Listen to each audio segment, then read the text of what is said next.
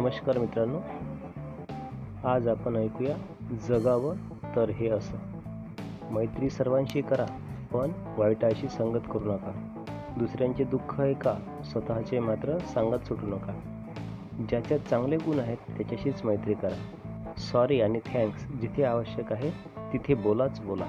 आपल्या मित्रांची स्तुती सर्वासमोर करा पण त्याची निंदा मात्र केवळ त्याच्यासमोरच करा. तुमच्या समोरचा तुमच्यापेक्षाही जास्त दुःखी असू शकतो म्हणून सर्वांशी सतमुखाने वागा. हसणाऱ्याला तर कुणीही रडवू शकते पण तुम्ही रडणाऱ्याला हसवायला हवे. आपल्या जीवलग मित्रांशी स्पर्धा करू नका असे केल्याने तुमच्या मनात त्यांच्याविषयी ईर्ष्या निर्माण होईल. आपल्यातले वाईट गुण ऐकण्याची हिंमत राखा आणि ते सुधारण्याचा प्रयत्नही करा.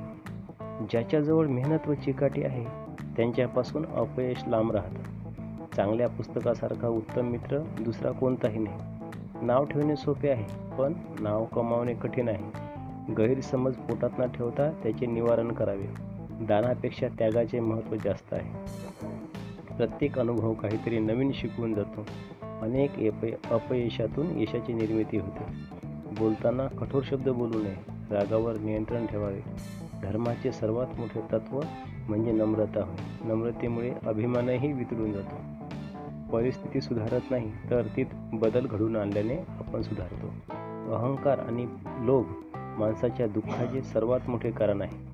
वास्तविक कोणी कोणाचा शत्रू असत नाही कोणी कोणाचा मित्र असत नाही या दोन गोष्टी व्यवहारातून निर्माण होतात. नम्रता प्रामाणिकपणा साहस आणि प्रसन्नता ज्यांच्याजवळ आहे त्याला अशक्य काही नाही. प्रत्येक चांगले कार्य सुरू करण्यापूर्वी प्रथम ते असंभव वाटते. कोणताही भार आनंदाने उचलला की तो हलका होतो.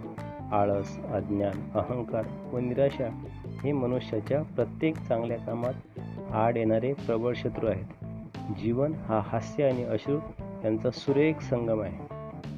मनुष्य लहान आहे पण त्याच्याजवळ असणारी माणुसकी मोठी आहे. कष्ट आणि सेवा यातच खरा आनंद आहे. जे दुसऱ्यासाठी झटतात त्यांनाच खऱ्या आनंदाचा आस्वाद घेता येतो. संतोष हे आनंदाचे उगमस्थान आहे. सहानुभूतीच्या हजार शब्दापेक्षा मदतीचा केवळ एकच हात श्रेष्ठ असतो. स्वतःची चूक कबूल करायला मनाचा मोठेपणा लागतो. संकटापेक्षा संकटाची भीतीच आपल्याला फार घाबरवून सोडते. जगण्याचा आनंद हा जीवनातील चिंता सोडून देण्यात आहे. कार्यात यश मिळो वा न मिळो प्रयत्न करण्यास कधीही माघार घेता कामा नये. जीवन एक पुष्प आहे. प्रेम हा त्याचा सुगंध आहे. समोर दिसणाऱ्या यशाचा सकारात्मक विचार करत राहा. जिंकण्यासाठी शिस्तबद्ध व नियोजनपूर्वक तयारी करायला हवी. वेळेचा अपव्यय म्हणजे जीवनाची हेळसांड. गेलेला पैसा परत मिळवता येतो परंतु गेलेली वेळ परत मिळवता येत नाही. म्हणून वेळेचा सदुपयोग करावा. हसून पहावं रडून पहावं जीवनाकडे नेहमी डोळे भरून पहावं. काहीतरी द्यावं काहीतरी घ्यावं. आपण गेल्यानंतरही आपलं कुणीतरी नाव काढावं. धन्यवाद.